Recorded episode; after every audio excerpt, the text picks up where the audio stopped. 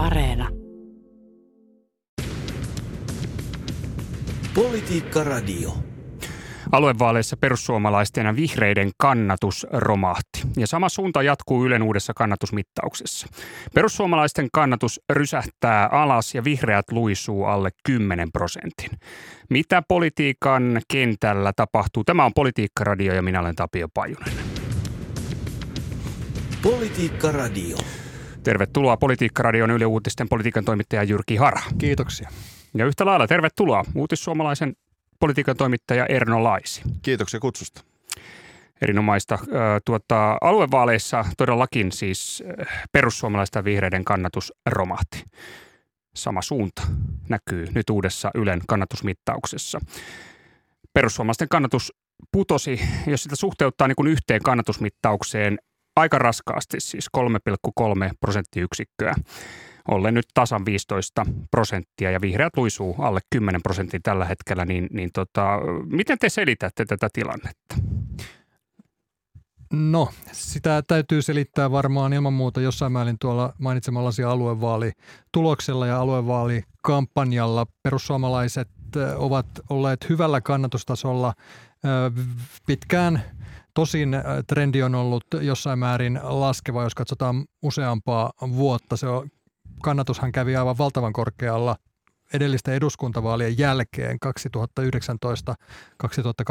taitteessa joka neljäs suomalainen ilmoitti äänestävänsä perussuomalaisia. Sen jälkeen trendi on vähän sahannut, mutta ollut, ollut äh, laskusuuntainen kuitenkin niin, että se on pysynyt siinä 18 prosentin tasolla jo pitkään ja se pysyi siinä myös senkin jälkeen, kun Riikka Purra tuli puoli vuotta sitten puheenjohtajaksi tuo mainitsemasi romahdus oikeastaan tapahtui nimenomaan aluevaalien kynnyksellä. Se näkyi Ylen tekemissä nimenomaan aluevaalikannatusta mitanneissa kyselyissä niin, että noista kyselyistä ensimmäisessä oltiin edelleen yli 18 prosentissa ja seuraavassa laskettiin useita prosenttiyksikköjä alas.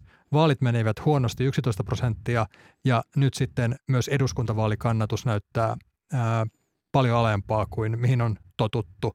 Kyllä aluevaalit ja niihin liittyvä kampanjointi tässä selvästi näkyy. Onko Erno samaa mieltä? Olen samaa mieltä. Mun mielestä perussuomalaisten ongelma taitaa nyt tällä hetkellä olla tuo puheenjohtaja. Että se ei ole välttämättä vielä kovin tuttu suurelle yleisölle, ei oikein osata samaistua, että siellä on ollut tätä vahvoja johtajia aikaisemmin, ollut Timo Soini ja hänen jälkeen se Jussi halla jotka on henkilökohtaisestikin ollut hyvin suosittuja. Ja tuntuu, että se kampanja, se aluevaalikampanja ei nyt Riikka Purralta oikein lähtenyt. Plus, että teemat oli vähän mitä sattuu verrattuna muiden puolueen teemoihin, niin puolueiden teemoihin se näkyy suoraan siinä aluevaalituloksessa. He voivat syyttää äänestäjiä tai matalaa äänestysprosenttia. Ja syyttivätkin. Syyttivätkin, joka on aika poikkeuksellista varsinkin se äänestäjien syyttely. Äh, mutta kyllä niin kuin, tämä kertoo siitä, että siellä ei ole nyt tällä hetkellä pakka ei ole kasassa mm. perussuomalaisissa. Tuota noin, niin Joo, tämä on ö, tällä hetkellä, jos katsoo tuota tutkimusdataa, niin siellähän on sellainen ilmiö käynnissä, että perussuomalaisten kannatus vuotaa erityisesti kokoomukseen nyt liikkeeseen ja tähän Ano Turtiaisen valta kuuluu kansalle puolueeseen, niin, niin miten te tulkitsette tätä vuotoa? No sanoisin, että perussuomalaisten perusongelma on se, että se vuoto sittenkin tapahtuu pääsääntöisesti katsomoon.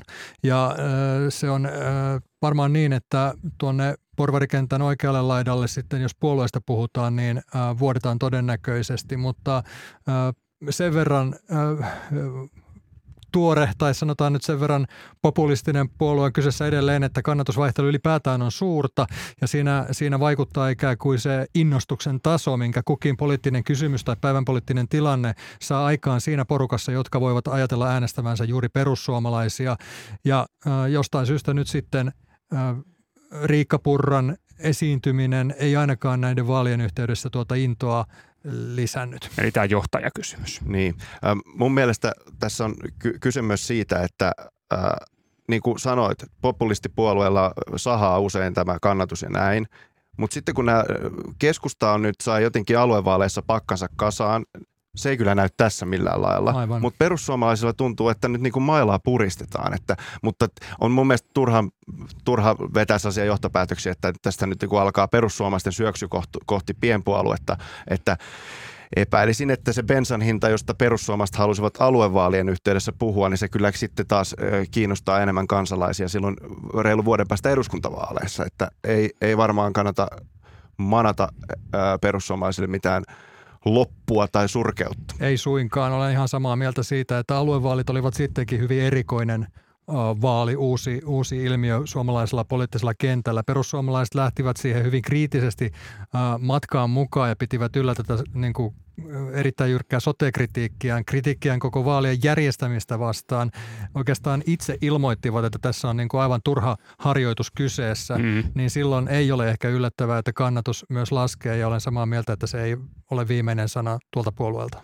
Kokoomuksen strategiahan oli taas to- täysin päinvastainen, että hekään ei olisi halunneet näitä vaaleja, koko järjestelmää, koko tätä uutta systeemiä, mutta ne niin hyväksy sen, että vaalit tulee ja ne haluaa voittaa ne ja viedä sinne alueelle mahdollisimman paljon kokoomuslaisia läpi, että saadaan tämä huono malli paremmaksi. Tämä oli heidän taktiikkansa, se toimi. Aluevaaleissa näyttää toivon kallupeissa, perussuomalaiset otti toisen strategian ja huonosti meni. Joo, tässä on jännä tilanne tällä hetkellä, että vihreät ovat ruotineet kovasti julkisuudessa omaa huonoa tulostansa. Puhutaan siitä kohta, mutta sen sijaan perussuomalaisten suunnalla on ollut erittäin hiljasta tällä hetkellä. Mutta Timo Soinin blogissa tapahtuu. Soini kirjoittelee kyllä entisen puolueensa tilasta tällä hetkellä ja ja tuota, en tiedä sitten, mitä nykyinen perussuomalaisen johto Soinin puheista tai ajatuksista piittaa, piittaako yhtään mitään, mutta joka tapauksessa Soini kirjoittaa tästä puheenjohtaja kysymyksestä muun muassa. Ja hän toteaa, että naispuheenjohtaja on perussuomalaisille riski. Ja tässä tilanteessa kokoomus hyötyy. Soini sanoin, näin ei olisi saanut sanoa, koska se on poliittisesti epäkorrektia, mutta sanonpa kuitenkin, koska se on minun mielestäni totuus, kirjoittaa Timo Soini jotakuinkin tähän suuntaan, niin, niin allekirjoitatteko tämän kysymyksen, että naispuheenjohtaja on perussuomalaisille erityisen suuri riski, joka nyt tällä hetkellä näyttäisi realisoituvan jollain tapaa?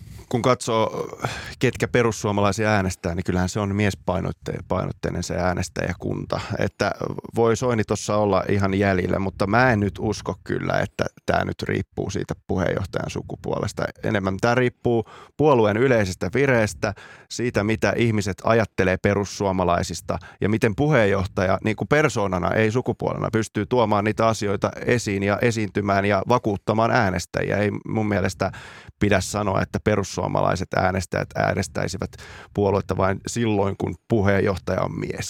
Se on varmaan näin, että yhtä hyvin voi ajatella, että miesvaltaiselle puolueelle naispuheenjohtaja on mahdollisuus, se on Juuri mahdollisuus näin. laventaa kannattajakuntaa, jos se sanoma kantaa ja voidaan osoittaa, että esimerkiksi tässä tapauksessa mies Jussi halla joka kiistatta oli erittäin ja on erittäin suosittu poliitikko ja karismaattisena pidetty johtaja.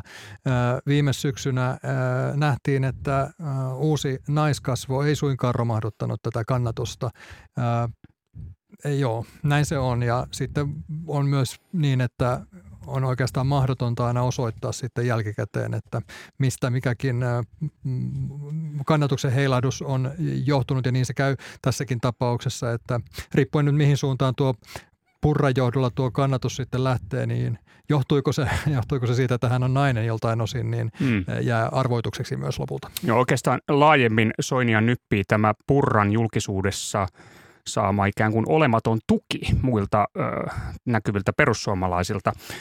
Että tuota, hän, on, hän on sitä mieltä, että, että Purraa ei olisi riittävästi tuettu muun ö, perussuomalaisten puheenjohtajiston toimesta tai näkyvien perussuomalaisten toimesta.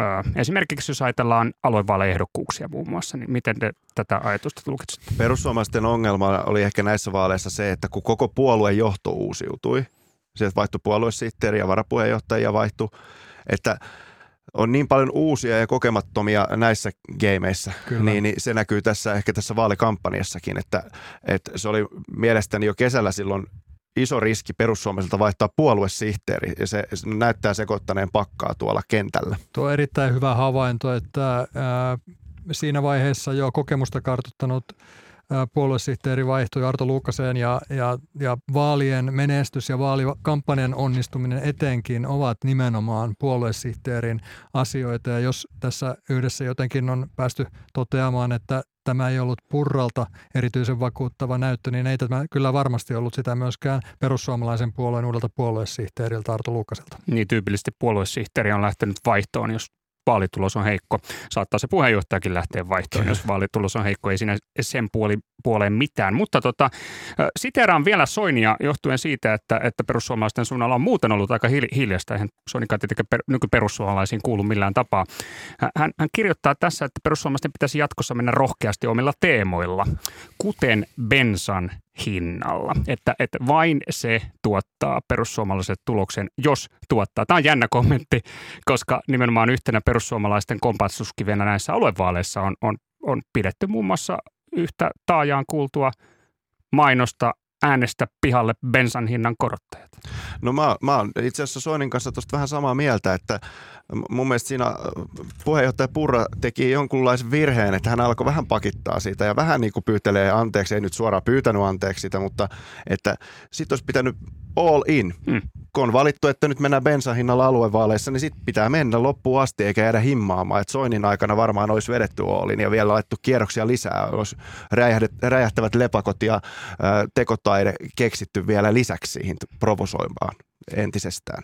Siinä oli vähän elementtiä tuosta, että, että Purra jälkikäteenkin vielä valitteli sitä, että toimittajat jatkuvasti vaan sitä bensahinnasta sitten kyselivät. No itsehän he nostivat sen kampanjan yhdeksi kärkiteemoista ja olisi ehkä ollut jotenkin älyllisesti rehellisempää sitten ollut val, olla valmistautunut perustelemaan sen kampanjan kärkeä ja sitoa se vaikkapa sitten – jollakin tavalla tähän sote-tematiikkaan. Kyllä sekin temppu onnistuu, kun oikein pistetään päät yhteen ja, ja aletaan miettiä, että mitä me itse tässä oikeastaan tarkoitamme. Tai sitten argumentoida niin, että, että näissäkin vaaleissa on kyse yleispolitiikasta ja että tämä meidän puolueemme katsoo, että on tärkeää menestyä näissä vaaleissa yleispoliittisilla teemoilla, koska pidämme esimerkiksi vaikkapa eduskuntavaaleja kuitenkin tärkeämpänä vaalina ja nämä ovat erittäin tärkeät ennakkovaalit sitä varten tai jotakin tällä tällaista, että, mm. että, että tosiaan pitää kiinni valitusta linjasta, se on tietysti jälkikäteen aina helppo, helppo sitten huudella, että miten olisi pitänyt tehdä. Mutta. Mut sinänsä siis rakenteellisesti ja strategisesti ja pelikirjan mukaan ihan oikea ratkaisu tämä bensan hintakampanja, mutta että ei vaan, ei vaan toteutettu pelikirjaa riittävällä pieteetillä loppuun saakka. Joo, pelikirjasta loppu sivut kesken. Joo, tota, näinkin se voi kuvata. Tota noin, mutta hei, Riikka Purra hävisi siis puheenjohtajana heti ensimmäiset vaalinsa raskaasti. Yleensä tällainen ei tiedä hyvää istuvalle puheenjohtajalle, mutta miten arvelette, että nyt käy, kun kyseessä on perussuomalaiset? No Riikka Purra on istunut vasta puoli vuotta ja eh, en ole siinä käsityksessä, että olisi mitään todennäköistä eh, vaihtoehtoa sille, että hänet esimerkiksi laitettaisiin jotenkin nyt vaihtoon ennen eduskuntavaaleja. Sama, sama käsitys on itselläni, että vaikea nähdä, että ennen eduskuntavaaleja muu vielä tapahtuu, mutta jos eduskuntavaalit ei mene nappiin, niin sitten kyllä tulee lähtönään. Uskallan ennustaa. Politiikka Radio. Jep, näin se on. Tämä on Politiikka Radio. Minä olen Tapio Pajunen ja tänään vieraana on Erno Laisi, uutissuomalaisen politiikan toimittaja sekä Yle Uutisten politiikan toimittaja Jyrki Hara spekuleerataan uudella Ylen puoluekannatusmittauksella. Ja mennään vihreisiin. Vihreillä yhtä lailla raskas tappio aluevaaleissa ja sama suunta jatkuu Ylen kannatusmittauksessa. Ja nyt puolue luisuu jo alle 10 prosentin. Ja muistutuksena tähän vielä, että eduskuntavaalien jälkeen vihreille mitattiin peräti 15,1 prosentin kannatus Ylen mittauksessa. Eli selitystä ja huolen paikka eittämättä vihreillä. Missä mättää? Onko teillä ajatuksia sen suhteen? No vihreiden tilanteesta ja ahdingosta on keskusteltu aika paljon viime aikoina. Tuon kannatuksen kehityksestä toteaisin vaan sen, minkä oikeastaan jo sanoit, että, että kannatus on tullut ikään kuin vääjäämättä alaspäin koko tämä hallitus kauden. Se on tullut tasaisesti alaspäin. Siihen ei oikein mikään siihen laskevaan trendiin ole purrut. Se on ollut erityisesti nyt sitten Maria Ohisalon kaudella tämä ongelmatiikka. Sinänsä siinä ei ole mitään yllättävää, että hallituspuolueen kannatus laskee, mutta kun se on laskenut tosiaan sieltä lähes 15 prosentin tasolta nyt alle 10 prosenttiin, niin se on erittäin vaikea asema tälle puolueelle ja siinä on monia syitä, ehkä Erno jatkat. Mun mielestä mä, mä veikkaan, että vihreissä tällä hetkellä katsotaan tätä kalluppia ja vähän huokasta. Et se, nä, mä, mä oletin itse etukäteen, kun tiesin, että tämä kallup on tulossa, että se on vielä huonompi ja että vasemmistoliitto olisi mennyt ohi, koska niillä on niin todella huono veto tällä hetkellä päällä vihreillä. M- mutta tota, onhan toi siis huono se on tullut, niin kuin Jyrki hyvin kuvasi, on niin kuin tullut tasaisesti alas. Siitä ei tullut sellaisia romahduksia, mutta tuo vaalithan oli sellainen romahdus. Toki Helsinki puuttuu ja näin selityksiä löytyy, mutta kyllä se niin kuin tuntuu, että se on pahassa jotenkin sellaisessa umpisolmussa se puolue tällä hetkellä. Joo, tässähän on tota, siis aluevaalien tulostahan sel- selitettiin kolmen vanhan suuren puolueen paluuna, kun kärjessä oli niin kuin kokoomus ja SDP ja keskusta. He olivat vaalivoittajia kolmen kärki. Ja sitten toisaalta taas identiteettipolitiikan tappiona, kun vihreät ja perussuomalaiset hävisivät vaaleissa. Ja tällaisia identiteettipoliittisia piirteitä tähän vihreässä ja perussuomalaisessa on. Niitä löytyy sieltä. Ja tota, tästä myös entiset vihreät puheenjohtajat ovat, ovat nyt julkisuudessa aika paljonkin kirjoittaneet ja puhuneet, että, että vihreät olisivat menettäneet otteensa tällaisena yleispuolueena ja tavallaan puolueesta olisi tullut enemmän tällaisen yksittäisten jakavien kysymysten vanki. Mitä ajattelette? aavistelen ja ehkä vähän tiedänkin, että vihreiden nykyjohdossa ei kovin hyvällä katsella sitä, että vanhat herrat viisastelee. Ymmärrän heidän ärtymyksensä ja ymmärrän myös näiden vanhojen herrojen ärtymyksen tästä tämän hetken tilanteesta, mutta vihreille annettava siitä pisteet, että he ei alkaneet syyttää äänestäjiä vaan itseään tästä tuloksesta, mikä aluevaaleissa tuli. Että se, sen, verran, sen verran voi antaa pisteitä siihen suuntaan, mutta, mutta kyllähän, kyllähän se varmaan on hankalaa myös sille nykyjohdolle, että jatkuvasti Brysselistä ja Jyväskylästä ja Helsingistä kerrotaan, että miten tota asiat pitäisi olla viitaten Niinistöön, Aaltoon ja Soininvaaraan. Siinä yleispuolue käsitteessä on vähän ongelmatiikkaa vihreiden kanssa oikeastaan voi kysyä, että saavuttiko vihreät koskaan mitään yleispuolueen asemaa. Se on leimallisesti, jos joku puolue on ikään kuin yhden asian, ympäristöasian liike. Yleispuolueen statuksen saavuttamisesta puhuttiin ehkä kovaäänisemmin siinä vaiheessa, kun Sipilän hallituskauden lopussa vihreiden kannatus alkoi nousta, nousta kohinalla. Ville Niinistö oli tuolla puheenjohtaja, mutta jos muistamme ikään kuin sitä argumentaatiota, jonka avulla ikään kuin vihreät saavutti lähes 18 prosentin kannatuksen lopulta, niin se oli kyllä myös hyvin ikään kuin vasemmalle kallellaan olevaa argumentaatiota, mikä toimi erittäin hyvin, kun vallassa oli porvari-hallitus, joka teki myöskin osittain suhdanteestakin johtua, johtuen erittäin porvarillista oikeistolaista leikkaavaa talouspolitiikkaa. No nyt sitten taas puhutaan siitä, että tuo Ohisalon johtama vihreä puolue on, on jotenkin liian vasemmalla ja se olisi ongelmien ydin. Mm. Voi olla, että, että hallitusasemassa, jossa istutaan vasemmalle kallella olevassa hallituksessa, vasemmistolaiset painotukset eivät erotu ja siinä mielessä tuo analyysi on oikealla jäljellä. Mutta muistuttaisin siitä, että, että, että myös Ville Niinistön kaudella retoriikka oli varsin vasemmistolaista. Joo, en, en sanoisi, että äh, Ville Niinistö tai Touko Aalto hänen jälkeensä olisivat eri, erityisen oikeistolaista linjaa vetäneet verrattuna nykyjohtoon, että se ei, tämä ei kyllä sel, selitystä tähän löydy. Toki oppositio versus hallitus on aina, aina se ongelma, ja varsinkin niin kuin Jyrki sanoi, tässä on, ollaan, vihreät on selke, selkeästi SDP ja vasemmistoliiton puristuksissa. Joo, tämä rakenteellisen tilanteen muuttuminen on varmasti aika oleellinen tekijä. Juuri tuo porvarihallituksen vallan päättyminen nykyisen Sanna Marinin hallituksen valtakausi sanelee tätä. Aivan. Vielä toteaisin sen, että jos voi yhtäältä todeta, että hallituspuolueet hyvin perinteisesti menettävät aina kannatustaan, niin näin on tosiaan käynyt vihreiden, kann- vihreiden kannatuksessa ja näin on oikeastaan käynyt keskustankin kannatuksessa niin, että se on pysynyt hyvin alhaisella tasollaan se kannatus vaaleista lähtien, ei ole sieltä ainakaan noussut. Sitten taas päähallituspuolue Demarit, joka tässä tuoreessa kallupissa, josta tämä keskustelumme ponnistaa, sai 19 tasan, niin se ei ole ollenkaan ollenkaan huono noteraus SDPlle siinä mielessä, että se on parempi kuin heidän vaalituloksensa ja jotenkin varmasti tämän koronapandemiankin seurauksena SDP on sittenkin menestynyt kohtalaisen hyvin tällä hallituskaudella kannatusmielessä siihen nähden, että se on raskainta hallitusvastuuta kantava, kantava puolue, että tuo hallitusvastuun taakka tuntuu painavan paljon enemmän vihreitä ja jossain määrin myös keskustaa. Joo, tota, Soininvaara osaa kirjoittaa lennokkaasti. Hän kirjoitti, että hän siis kirjoitti feminismistä ja vulgaari vasemmistolaisuudesta, että, että, tuota, että nämä kysymykset olisivat ikään kuin aivan liian äh, dominoivia nykyvihreissä. Allekirjoitatteko vanhan herra Soininvaaran näkemyksiä millään tasolla. No ehkä noin nimenomaan vanhan herran näkemyksiä. Ei, siis ei kai ongelma ole sitä, mitä, mitä ihmiset, niin, tai mitä se puolue on, vaan ongelma on se, että jos ei sille puolueelle, jos ei, jos ei ne osaa viestiä, jos ei osaa kertoa, että mitä mieltä ne on, että jos vaan luetellaan niin kuin lauseita, iskulauseita, opetetaan puhumaan niin kuin intersektionaalisesti feminismistä ja oikeilla termeillä, niin se voi olla, että se luotaa työtävää. Että kyllä se varmaan näin on, että se aiheuttaa sellaista... sitä on syytetty nyt vihreiden nykyjohtoa tai tätä valtaklikkiä siitä, että ne on sisäänpäin käpertyneitä – eikä oteta mukaan. Tässä on tota, tälläkin viikolla mediassa tästä asiasta ää, keskusteltu eri vihreiden toimijoiden suulla. Varmasti näin on, mutta ei ole mitään taikatemppua, että tuohon nyt nostetaan joku karvanen keski-ikäinen mies puheenjohtajaksi ja se sillä lähtee niinku oikeenemaan, niin ei kai se nyt niinkään, voi, niinkään mene.